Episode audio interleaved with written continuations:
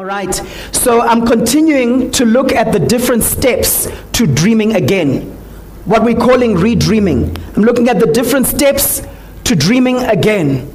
And I want to encourage you to have an open heart this morning because I believe that each person who is here today is here by appointment. No one is here by accident. Amen. So, point number six, or step number six, address the issues of your day. You see, when you dream again, the dream that God gives you is supposed to solve a problem. The dream that God gives you is supposed to solve a problem.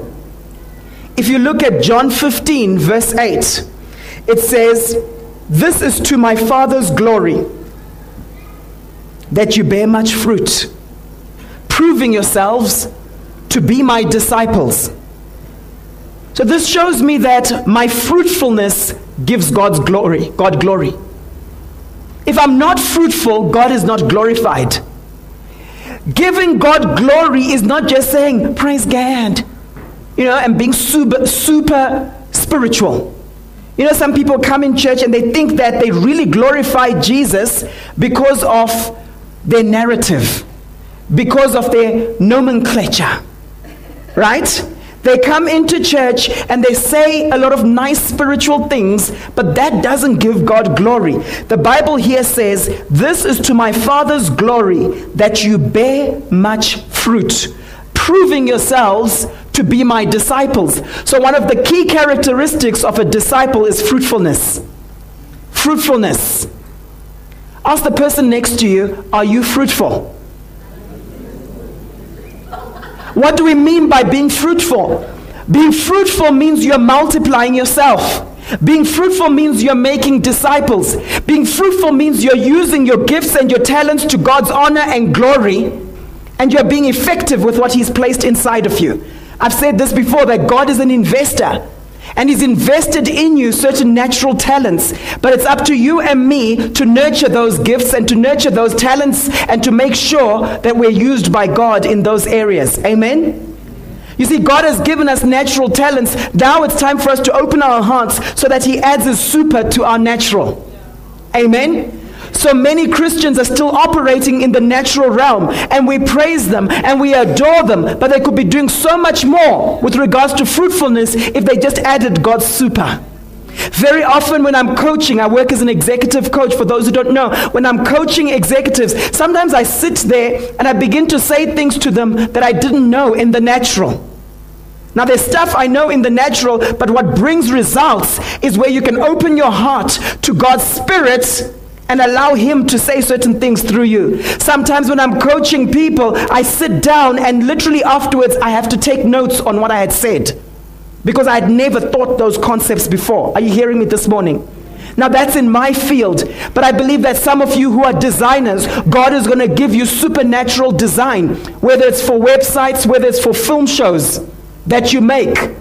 And Sipho looked up at me film shows that you do. I'm speaking prophetically now, Sipho. God is going to give you supernatural dreams. I believe it's actually already happened. He's giving you dreams and concepts that you will use. Because he wants to add his super to your natural. Because you're in his will and you're in his purpose. The thing you studied, there's no confusion in God. God's grace was upon you. I even see you in your, in your closet by yourself. I see you when you were a student getting certain results and you were blown away. And sometimes you're even thinking, is it because the teachers like me? You even had that thought. Am I right? You even had that thought. But God had added His super to your natural. And He's going to use you so mightily in the film industry. Guys, watch this space. Amen. All right.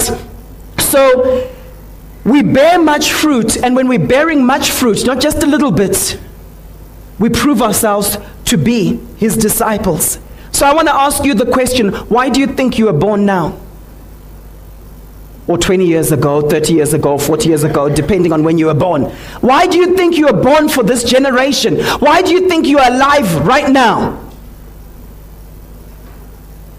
Sometimes my wife says to me, I'm so glad like we were born like in this, like now, you know? If I was born in another generation, I might not have met you. I don't know if it was she, her saying it to me or me saying it to her, but those are the kind of things we say to each other. You can say, no. Okay? Let me ask you another question. The people you care about the most, what do they need from you that only you can give them? The people you care about the most, what do they need from you that only you can give them? How many of you know that the children that you have, God actually called you to be their parent? Isn't that powerful? That God knew that Mark was going to be born. And he had assigned that these are the best parents for Mark, for Mark to be the best he can ever be. Isn't that powerful? And anyone else who's got a child called Mark, the Mzembes also. All right? Isn't it powerful? I count it a privilege when I look at my kids and I see how they're wired, then I'm like, okay, Lord, in your own wisdom, you kind of felt that, okay, these are the parents I'm assigning to raise these kids up. Like, okay, so we, we obviously have something in us. We obviously have the raw materials.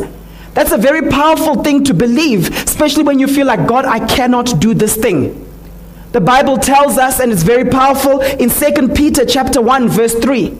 2 Peter chapter 1 verse 3 his divine power has given us everything that we need for life and for godliness his divine power has given you Rufaro everything you need for life and you know what falls under the category of life? Being a, a wife, being a mother, being a good lecturer, being a, all those things. He's given you everything that you need for life and also for godliness.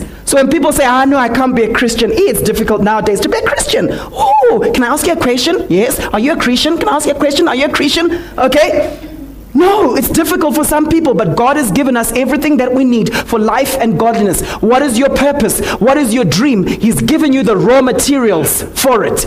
Are you about to immigrate? He's given you the raw materials for it. For those about to immigrate. Let me ask you another question. Why have those people been brought into your life? Why have they been brought into your life? Ask that. The friends you have, especially the ones from God, why have they been brought into your life? I have to ask myself that as a pastor. Why are some of you here? Why have you been brought into my life? How many of you know that relationships are mutual? Relationships are mutual. So you've been brought into our lives because we've got something for you. And our destinies are linked. That's why it's so important how we guard and preserve our relationships, eh?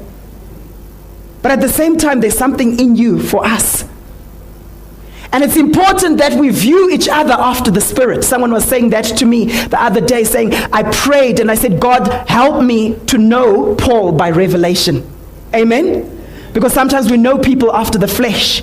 If you know someone after the flesh, you can just think, ah, Wimbai, there. She's got her stilettos and a nice handbag and a coat and a funky hairstyle.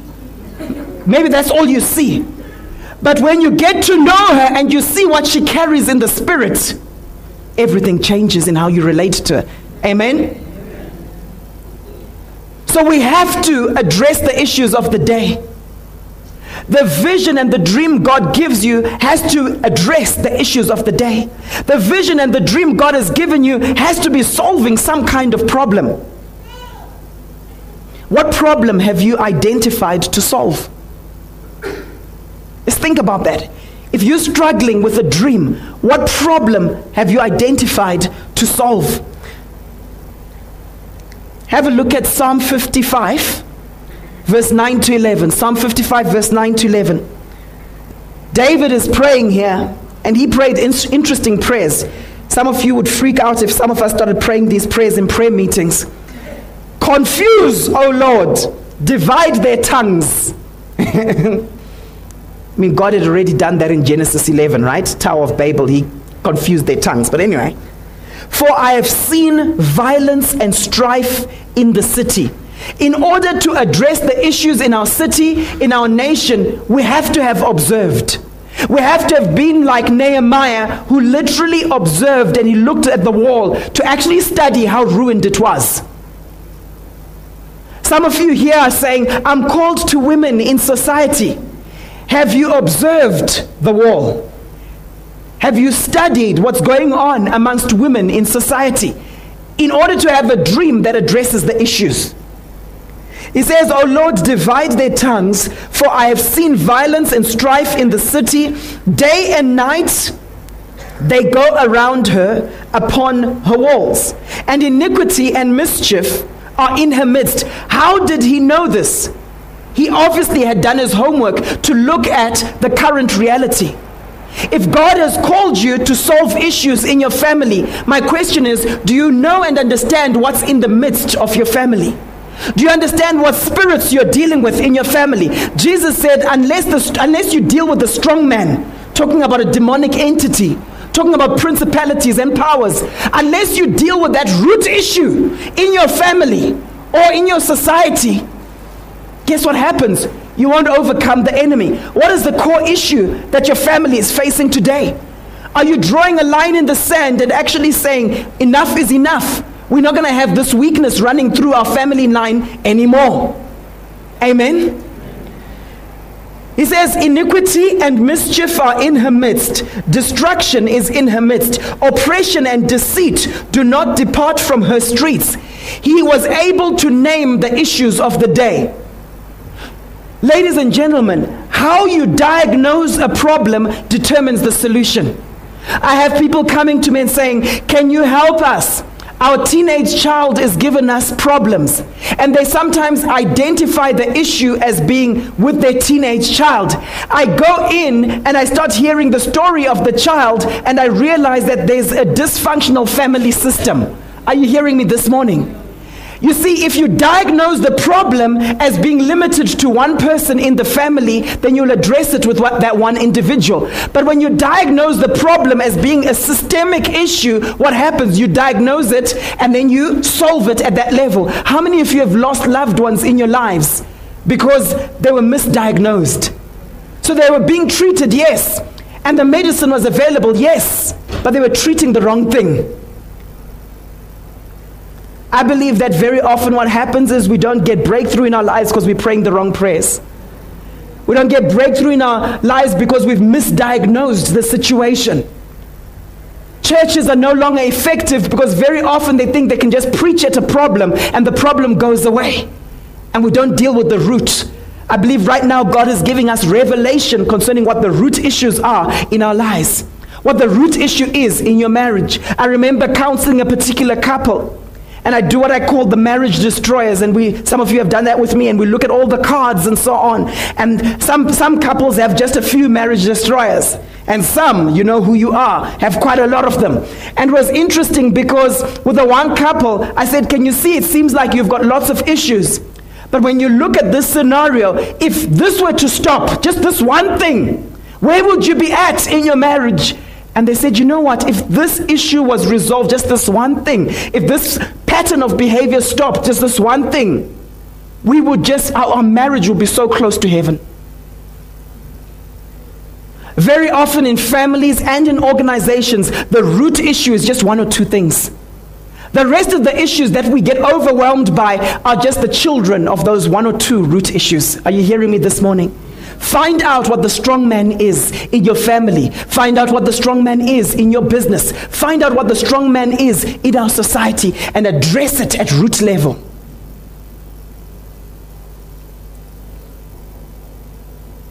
If you are called to women, you must know what the current reality is that women are facing in this nation right now. What are the major issues? Discrimination, inequality in terms of access to resources, are you hearing me? Domestic violence. The list goes on. But God has called you to solve that.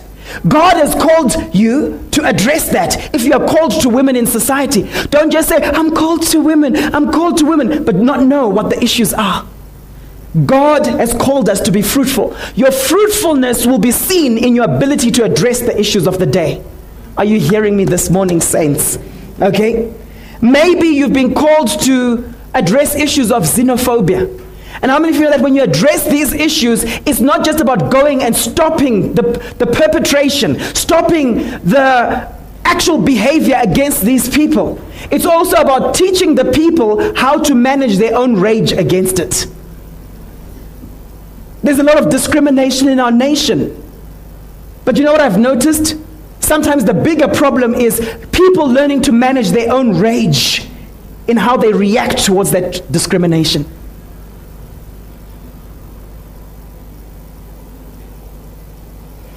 How many of you know that God anoints us to do? When you say, Lord, anoint me, Lord, anoint me, it's like, to do what? He doesn't just anoint you so that you lie in bed and have goosebumps or that you come to church and have carpet time.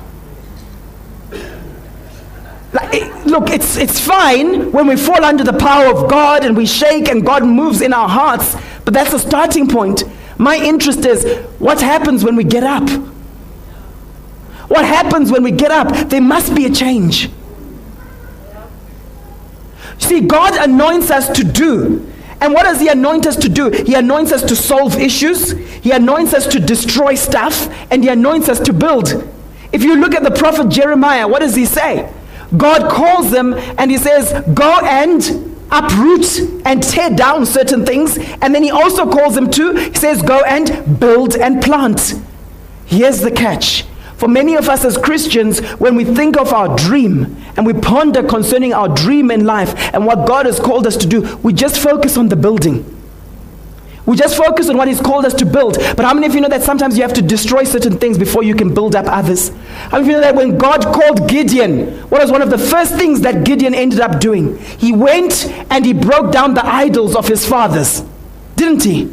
The Asherah pole and all those things because there was godlessness there. In fact, they were mixing things. They were talking about their past in terms of, but God did this, God did that. Meanwhile, they were worshipping idols. One of the first things Gideon did before he could deal with his enemies physically in a physical war. What did he do? He went and he tore down the idols of his fathers. Some of you have focused on things to build and plant, and God is saying, first destroy certain things and there's an anointing for destruction. Are you following me? There's an anointing to destroy certain things. Some of you have taken over teams in the workplace, and God is saying, you know what, you need to uproot gossip first before you can build trust. Some of you in your families, you're trying to build an altar to God, saying, God, we want to worship you, God, we want to worship you. But there are things you have to address even with your extended family. Some of you, with your extended families, you make up excuses to avoid some of the rituals that they're doing in terms of their ancestral worship. And you just say, ah, no, not, not this time. Ah, no, we've got a school function. No, tell them that I'm a worshiper of Jesus Christ and that the Bible tells me that there is only one way to the Father, and that is through Jesus Christ, only one mediator. Tell them that's what you believe. Then they'll stop hounding you and bothering you. Are you hearing me? It's time we have some radical Christianity. Instead of this sort of, you know, flimsy, sheepish, ah, no, I'm, I'm, I'm busy.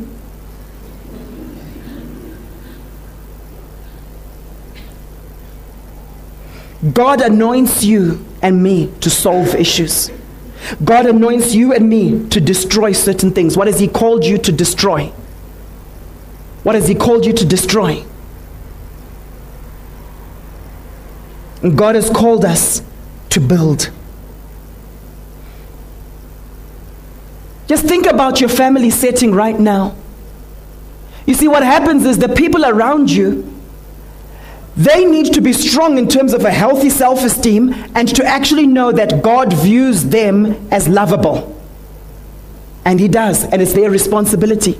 But you know that, husbands, you are the primary minister into your wife's life.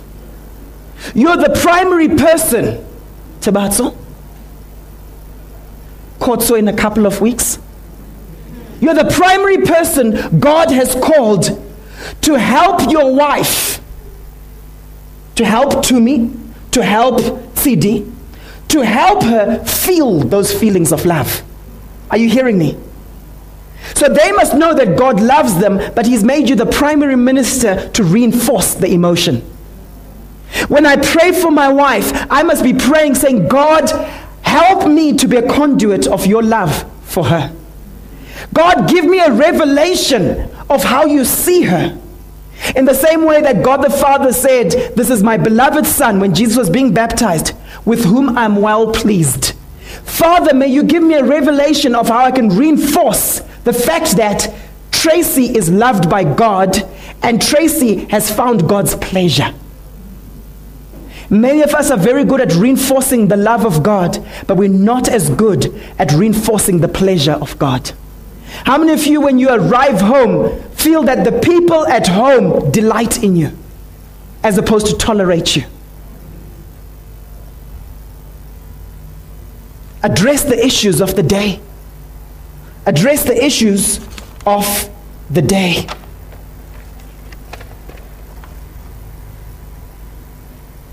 If you are called to rescue a nation, do you know from what you are rescuing it? By the way, when we use that word save, in the Greek it's the word sozo, and it literally speaks of salvation, not just spiritually, right? But it's salvation of the soul and also of the body. It's complete salvation. And when we talk about a nation being rescued by God, one of the words for save is actually literally to rescue someone that's drowning. And I believe that when salvation comes to this nation, to the people of this nation, it's figuratively speaking of rescuing the nation from disaster.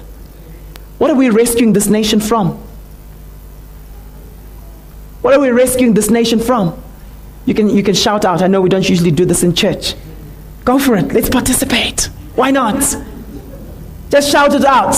Clever, go church people. We're saving this nation from corruption. Hiron said that, not me. Poverty. Woo! From? Huh? From religion. From the spirit of religion. Yes.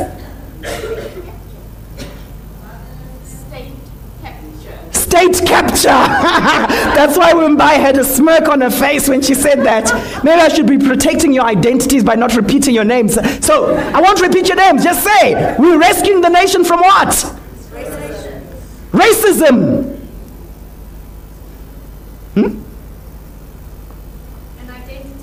An identity crisis from our law student over there, top student, distinction student, yes. From idols, idolatry. Mm-hmm. Anarchy. Guys, if we don't know what we're rescuing the nation from, then we don't know what our mission is. We'll just go into the world with our own individualized visions. I want to build a business for myself. No.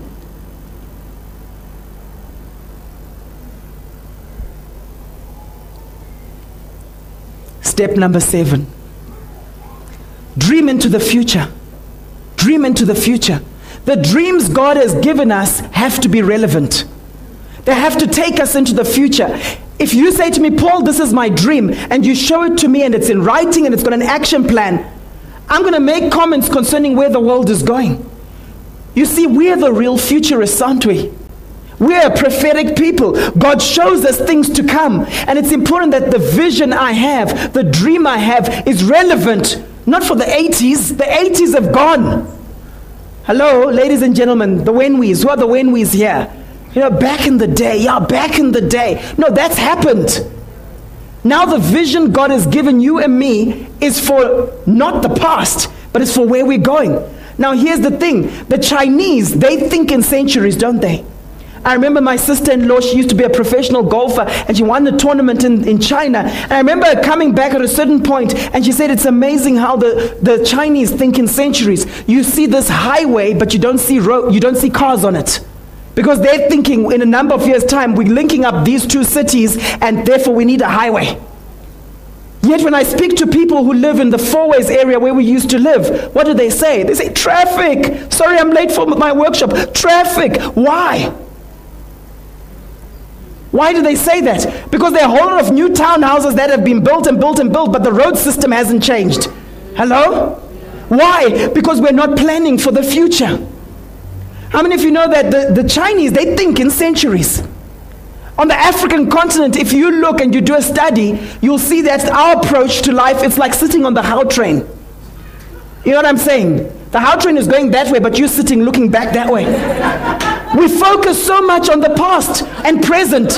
No, but we did this, and because we did this, we're entitled to this. And we have debates about the past. Now, there's a place for the past, there's our heritage, there are all sorts of good things in the past. But hello, God wants us to be visionaries. We are the futurists, we're a prophetic people. Do you know the Chinese, the way they think, and this is one of the reasons they're taking over a whole lot of the world right now. What they do is they pause and they say, you know what, in 80 years' time, we're going to need to do A, B, C, D. So we need some people with the following trades this trade, this trade, and this trade. So we're going to start some academies, some trade schools, so that our little kids right now at five can specialize and start learning the following trades because we're going to need that in this country in the next few years. If you want to lead people, one of the biggest things people look for in leaders and this is based on research, is a long range view of things. A multi generational vision. Because everyone out there who isn't leading, they're taking it one day at a time. But they're looking for people with a clear vision. They're looking for people with a clear dream. They're looking for people who say, you know what, guys, in the next five years, this is what I see happening. I can see around the corner. So let's start building this way. And you become the leader who doesn't just see opportunities, you seize opportunities. Amen. I believe God is raising up business people here who will be true futurists, where God will show you where the world is going. Amen. I was speaking to Eugene, and I believe that you carry that from our phone conversation. I was speaking to Eugene, and he was saying, This is where South Africa is going. So, this is where it's good to invest. Amen. What is God showing you concerning the future? Align your dream with where the world is going. We are the true futurists. One of the problems with the education system in this country, and I'm not saying all schools, but a lot of schools, is that people are learning things that are relevant for the 80s. I don't know why I'm not saying the 90s. 80s is just sounds older. Right? You know, it's 80s music, 80s. Although those of us who grew up in the 80s, we like 80s music, don't we? If you like 80s music, say amen. Okay. But it's just the music, not necessarily the fashion and other stuff. Okay, it's the music. Okay?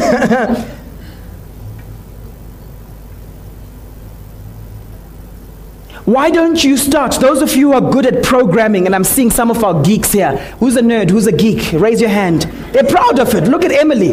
Look at Theo. They're proud of it. Look at Ishe. They're proud of it. It used to be a diss when I was growing up, you know, and say, oh, that nerd. Now it's like Nerds United. They're probably a soccer team which will come up. Do you play for NU? Did you say Man U? No, NU. NU. Nerds United. You see them there with their glasses. All right. So, so the people who are the nerds and the geeks today, if they were thinking as futurists, they'll be starting online schools right now, training up kids in how to program. That's the language of the future. I want my kids to know how to program. they're telling me we want to invent computer games and do this and this, starting to design, and then we'll do this. And, and I said, do you, do you have the time Instead of playing the computer games, are you willing to learn coding? Go and speak to Emily and learn how to code. Are you willing to spend your whole holiday learning how to code and invent games? Uh, actual, uh, okay? All right? So, where's the world going right now? I got to meet a guy called Graeme Codrington, a futurist, and he spoke just before my talk. It was a particular event, and I started learning a few things. And he began to tell us that by 2025 or 2035, the jobs that your company has today will no longer exist. Right? Not all of them, but a lot of them. About 25% or so, or, or even 50% of them would have gone. Why? Because of automation because of intelligent robotics. The stuff that you see in movies, more and more I'm realizing when I speak to people about it, I say, Oh, did you see that on this movie and so on? And they're telling me that's already happening, Paul. It's just not in the, in the marketplace for everyone, but it's already there. So, those of you who rely heavily on being employed by someone, just be very careful. Because it's true, robotics is coming. And the guys are interested in their cash. Don't be conned thinking that they're just all interested in job creation and so on. They're not sleeping. They're thinking like, oh, I'm so glad that I've employed Kotso. Oh, oh. That's not their main thing. Their main thing is to make cash. Right? To make money. 25% of the jobs are also going to be lost through outsourcing. Because a lot of you who are just serving one employee right now, for the next 30 years or so, you'll find yourself actually offering your skills but to multiple people. That's why one of the best things we can be teaching our kids in school today is how to be good entrepreneurs. Because if we keep relying on government, relying on other people to create jobs, let me tell you something there's no one out there where their main mission in life is to create a job for you. But there's talent that God has given you and I. And ownership is important, guys. I want to encourage you as a Christian. Ownership is important. And don't be afraid of taking risk. I'm not saying everyone is called to be an entrepreneur. Don't get me wrong. What I'm saying is those skills that you're offering your organization, start thinking of how you can offer those same skills to three or four other people. Amen? The risk is big, but the reward is great. Are you hearing me this morning? The risk is big, but you know how you spell faith? R I S K. Seriously. All right? So a lot of people are going to be working part time. How many of you know that if you've got audio, I've been thinking myself, all the audio material I've got, and it's lots, I need to convert into video and into something that's mobile friendly. That's where the world is going. All the IT guys will say, Amen, Amen. They know that. You know that by the year 2025, we will have super computers in our pockets. We'll be walking around with super computers in our pockets. You'll be looking at your S7 that you're so proud of. You'll be looking at it and you'll be thinking, this thing is archaic. What were we thinking? Amen? The world is going mobile. Wi Fi is becoming a human right. It's my human right. Where's the Wi Fi? That's why when people come from overseas where it's more advanced, what happens? They'll just come to us, they assume it's a free for all for everyone. And then you have to say, hey, my data, my data. because where they come from, it's advanced there, it's for everyone, free Wi Fi. That's what's happening right now. Elon, our own Elon Musk, right, speaking to Google, speaking to all these guys Uh, about what? They want to have the whole world be a blanket of Wi Fi, free Wi Fi. And guess what? Even with fancy computers, everyone is going to be able to play. The Chinese are coming out with smartphones that only cost 500 Rand. Not 500 Rand per month until you die. 500 Rand once off. Amen? So everyone will be able to play. In terms of education, how many of you are familiar with MOOCs? MOOCs. Okay? Massive open online courses from the top universities in the world Stanford, Harvard. They're offering some of their courses free to multiple numbers of people online. Now, those of you in the training business, like myself, that has got implications, hasn't it? That's where the world is going. I want to encourage you to dream into the future. Are you hearing me today? And you might say, but Paul, I'm not a geek. I'm not a nerd. Paul, I'm not clued up on technology stuff. How many of you know that it's about collaboration?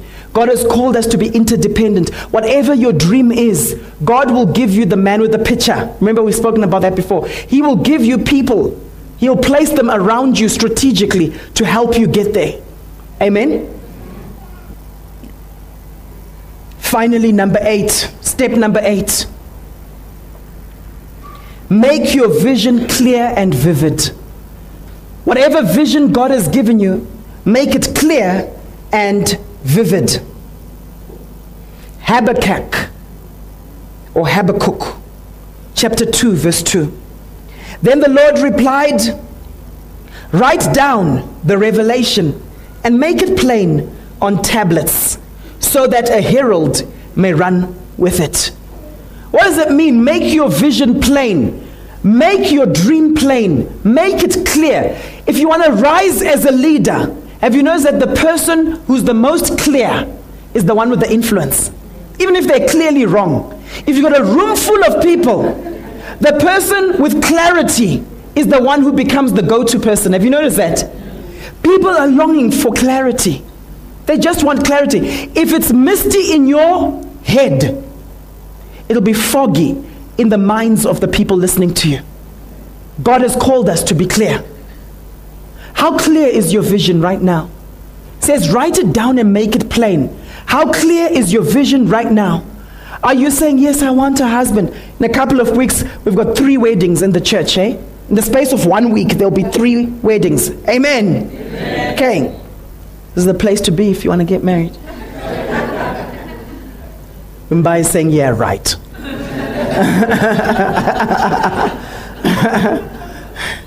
yes. All right? Make it plain. It's one thing to say, I want a husband. It's another thing to say the type of husband you want. It's one thing to say, I want a happy family.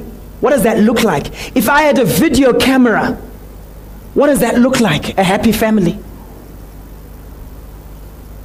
I want to encourage you to develop a mission statement, and I want to just do this in a moment to show you an example of a mission statement for your family. I want to encourage you to develop a mission statement for your business, but also for your family. Are you ready for that? Here are some powerful principles that you can use. I just wrote out 10 keys that you can use in developing a family mission statement. You see, when your vision is clear, when your vision is vivid, it's more likely to take place. Have you noticed how athletes operate? They visualize themselves doing the particular thing beforehand. They get themselves to that emotional state that they want to be in when they're going to win. Have a vision. Determine your emotional state. Extremely powerful. So, the key, first key, what's your family's cause? What's your family's raison d'etre in the French? Reason for existence. In the same way that I have a, an individual mission, some of it you can see actually in terms of some of the things that we've actually written out. I took my individual mission and placed it there, and jointly we've come up with that. But we also have family mission. What is your family's cause? What is your family called to? You know, the basic need that every human being has in a family setting is the need to contribute.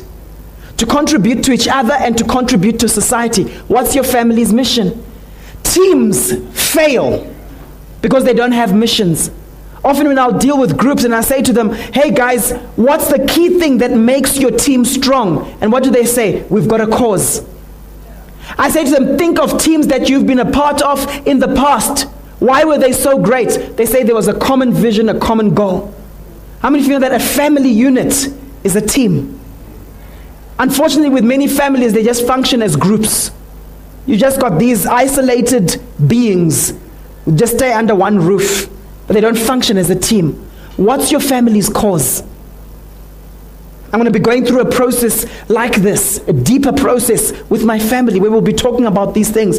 Don't try and do it in just one sitting. You might decide, you know what? We want to sit down and want to talk about our cause.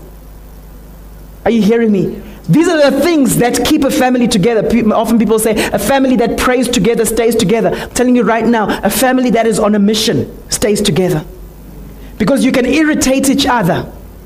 But when you need to go in the same direction, it keeps you together. Amen? Number two, what's the family's vision? A vision is a picture of a preferred future. What are you seeing yourself doing together? What will the papers in five years' time be saying about you and your household? What will they be saying? Oh, mom and dad are like this. Oh, the kiddies are like that. Oh, Daddy Sean is like this. Mommy Sunera is like that. Now Sean Anderson feels left out. Okay, Daddy Sean is like this. Mommy Kathy is like that. Number three, what are the non negotiable values in our family? That's very powerful, isn't it? Maybe it's mutual respect. We respect each other in this family. Well, what does that look like? What are the behaviors associated with mutual respect? Can you see? You have to break it down. If you say to me, We're a respectful family, Pastor, I'll say, Okay, if I had a video, CCTV, there, camera, what does respect look like? For some people, it looks like pitching up on time, respecting time. For other people, it's never raising your voice. So when you come up with this, it's important to literally unpack what it looks like at a behavioral level. Amen? This is how you make your mission clear. This is how you make it vivid. It must paint a picture. And some of you are thinking, but Paul, I haven't got a family yet. See, that's our problem. People have this 20 year plan for this wonderful business idea. And they say, I'll only develop a family mission statement when my family starts. No. Even if you're a single individual, single as in not one, but single as in not married yet, What's your mission statement? What type of family do you want? Because when you've determined that and it's very clear, it will also paint a picture of the type of husband you'll have or wife. Don't settle for second best. Amen? Non negotiable values. Number four, the climate. What's the climate of our home? What's the sound of our home? Where you sit down and you begin a process, we call it visioneering, where you're saying, we can just hear laughter. Our household is full of laughter. Sometimes my wife comes to me when I'm packing out laughing because my kids are making me laugh. She says, I love it when you're laughing with the kids, when you're packing out laughing. You know, there's laughing as in, where you just want to encourage your kids. They've cracked a joke, but it's not that funny, and you're like, right? Then there's laughing when it's, when it's coming from here, from your belly. Okay? There'll be sounds of laughter in our household. There'll be lots of grace, lots of forgiveness. That's the climate you want in your home. When you're talking about the climate of your home, you can even talk about some of your attributes. We're generous, there's an atmosphere of generosity. The language is upbuilding. You're bringing that forth.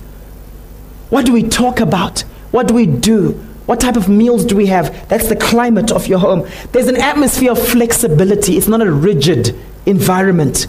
There's an atmosphere where we suspend judgment. We're not quick to criticize. What does it look like? If you could play a video of your family life, what's the ideal family life that you want? That's dreaming for the households that you want. Number five, rituals. What are the rituals in your household? We celebrate birthdays. And a birthday celebration doesn't have to be expensive. Why is it important to celebrate birthdays? It's the only day people are celebrated just for existing, hey? Just for being around. Hey, Aaron, you're still here. Cool. We celebrate you, Dad. Whether we've liked what you did last week or whatever, we just have to acknowledge it. Right? Some of the rituals. What are some of the other rituals? We have devotions. So one of our rituals is I go, I'll pray with the kids, right? And then they'll say, Don't forget, Dad, can you call mom up to tuck us in, please? I'll pray for them just before they've gone to bed, and I kind of think they're tucked in, job done. Dad, don't forget to call mom. but it's become a ritual. My love, kids are ready for you. It's a ritual. And then she goes in and then she tucks them in. And if she's away or she's doing something at church, when I try to tuck them in, saying, No, dad, this is how mom does it. See, she puts this pillow here, it's this. But that gives children a sense of security. And when the routine breaks and when the ritual breaks, they start feeling insecure. How many of you know that you can intentionally create certain rituals? What are the rituals you want to have in your family? How many of you know that we become successful not based on our wishes, but based on our rituals and habits and routine? See, very often we judge ourselves based on the peaks in our life instead of our lifestyle. Our lifestyle is formed through the rituals that we have. Amen? The things we do on a regular basis. What rituals do you want to have? Maybe it's saying grace when you're about to eat. Not a rushed grace, not an unthought through grace, but you're actually giving thanks. Amen. Number six, celebrations. As you craft your family mission statement, you need to state this is what we celebrate. We celebrate victories, we celebrate hard work, we celebrate breakthrough in our lives. Some people like to keep things secrets then they have a personal breakthrough, then they like to show their kids and their family that, look, they're the hero. Instead of actually saying, kids, family, we believe in God for this. And then God gets the glory when you have the breakthrough. Amen. Number seven, what are your family habits? What are your family habits? Maybe it's we exercise. Maybe it's we cheer in sport. Sometimes we go and we are, we're watching one of the kids doing their sport, and the other one is busy playing with his friends and so on. Then we say, Are you going to watch Sammy do his high jump or do his long jump? Come on, he'll watch you when you're doing your soccer or your other thing. Are you going to cheer him on? Come, let's go down and let's cheer him on. That's what we do in this family. Those are the habits that you might want to have. Maybe for some of you, it's habits around chores. That when you're eating supper together, those of you who eat, and I encourage you to do so, to eat supper together, where people don't just leave while other people are still eating because they want to quickly watch a movie or something. No. But they excuse themselves. Thank you for the meal. Excuse me. Can you excuse me from the table, please? And they only leave when they're excused. Amen? And they wait for the slower eaters. I'm one of the slowest eaters I know. and it's not because I talk a lot. Even when I'm fairly quiet, you know, I chew. It's healthier. But it's interesting. It's important that we have family habits. Are you hearing me? What are your habits? What are the habits you want to instill in your family? Maybe it's around cleanliness, that we brush teeth, not just during school days.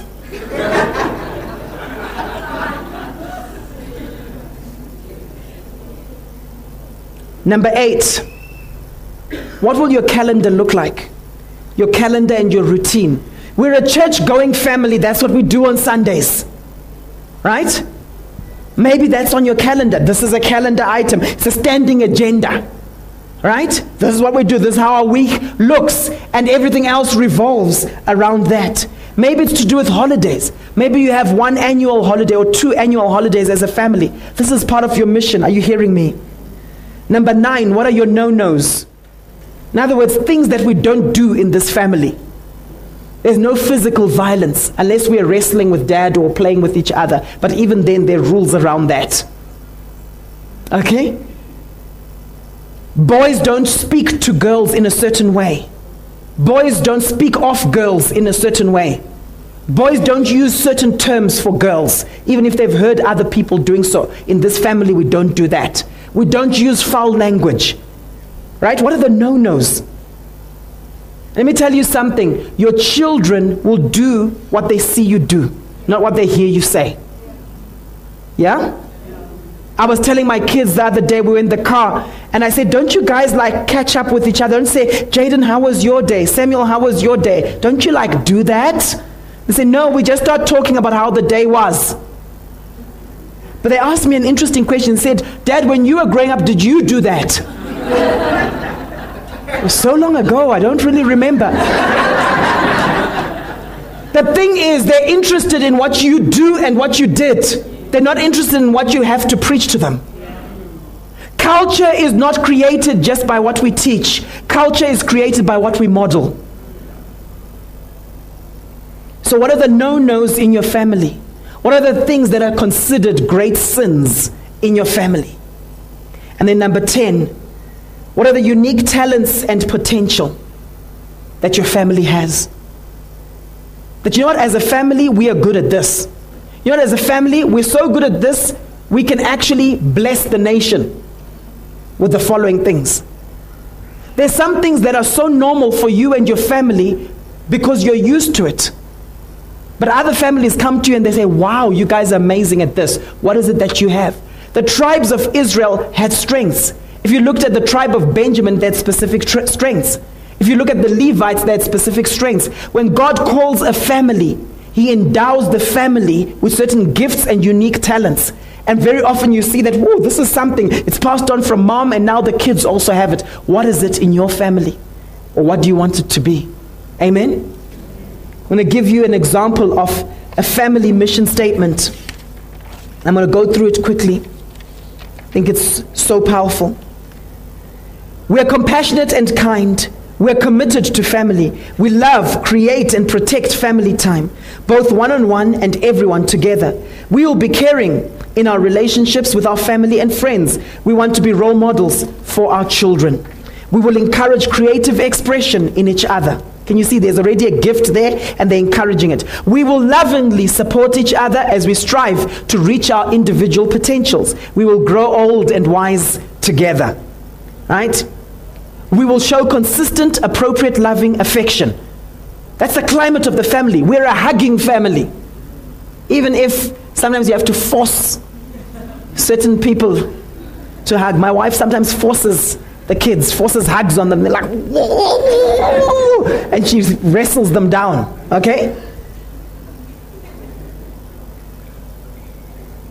We will seek out opportunities that develop and grow us.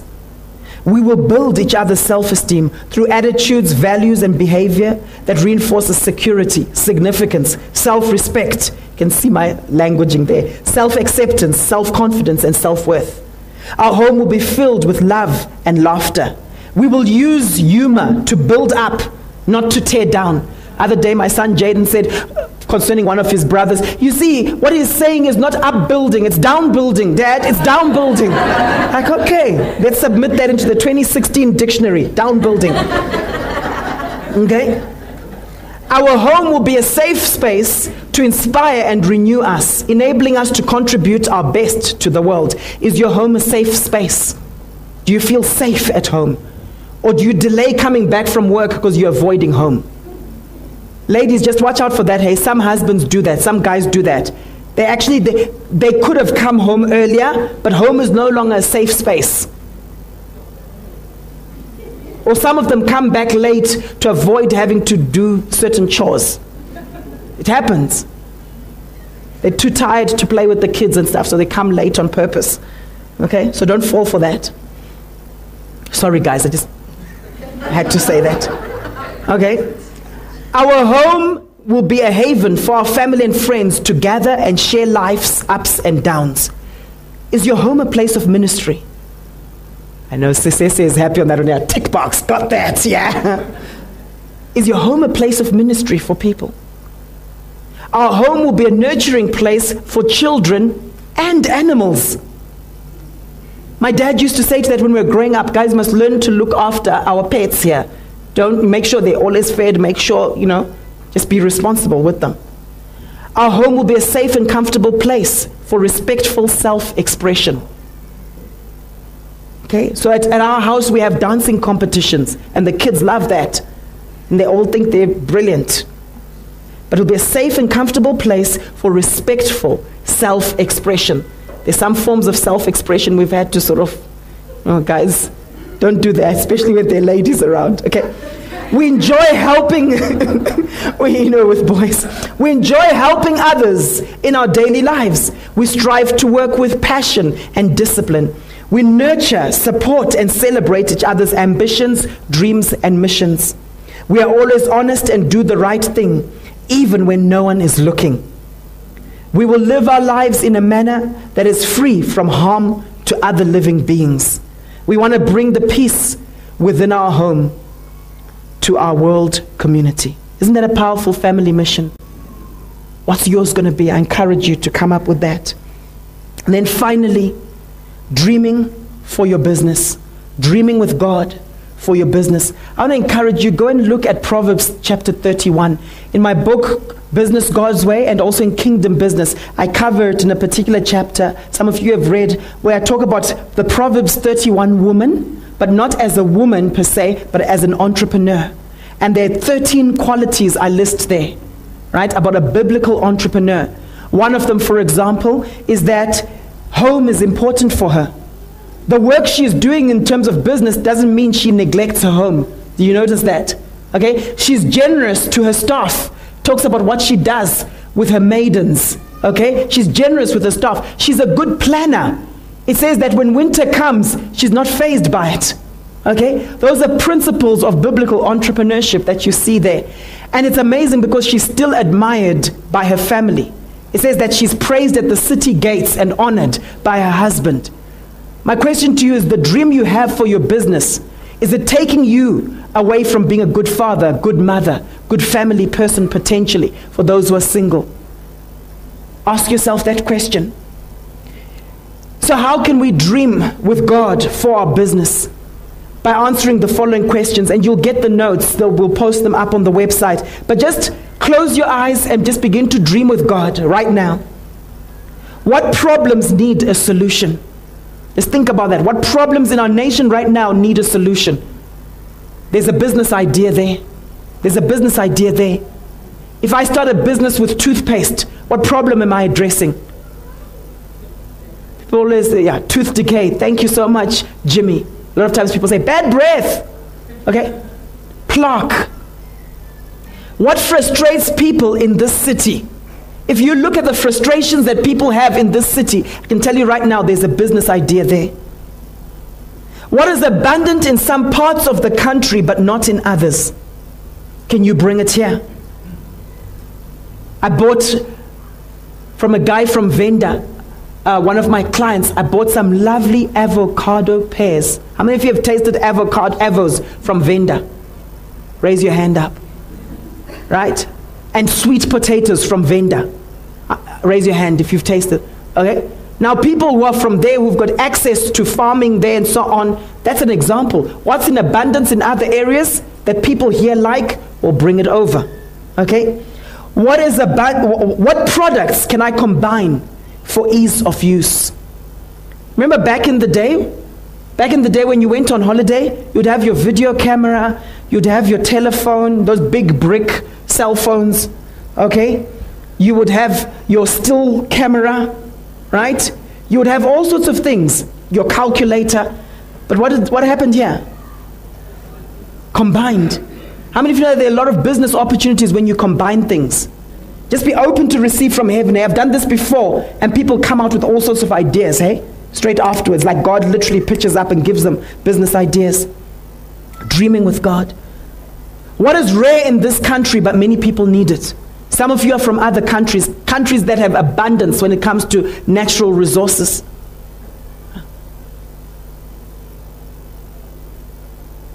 What can I package better?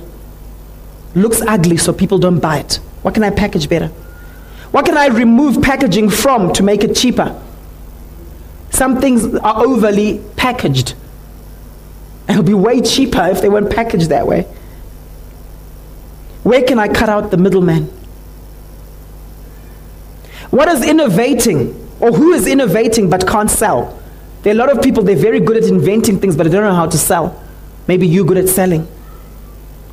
Who is selling but can't innovate? Who has money but no ideas? And you are the ideas person. I've met someone like that before. He sold something in his business. Says, Paul, I've never had so much cash, but I'm looking for a business opportunity. If you're an ideas person, you link up with that person.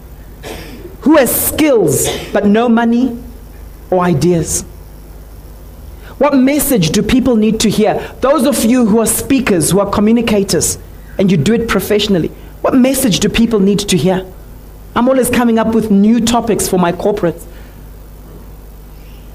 What message do people need to hear? What products have not yet been marketed effectively? What are we importing that we can make locally and perhaps even sell cheaper? I want to encourage you, whatever dreams you have, translate them into goals with an action plan, and you'll be amazed what God will do in your life. How many of you are ready to dream with God? Let's pray.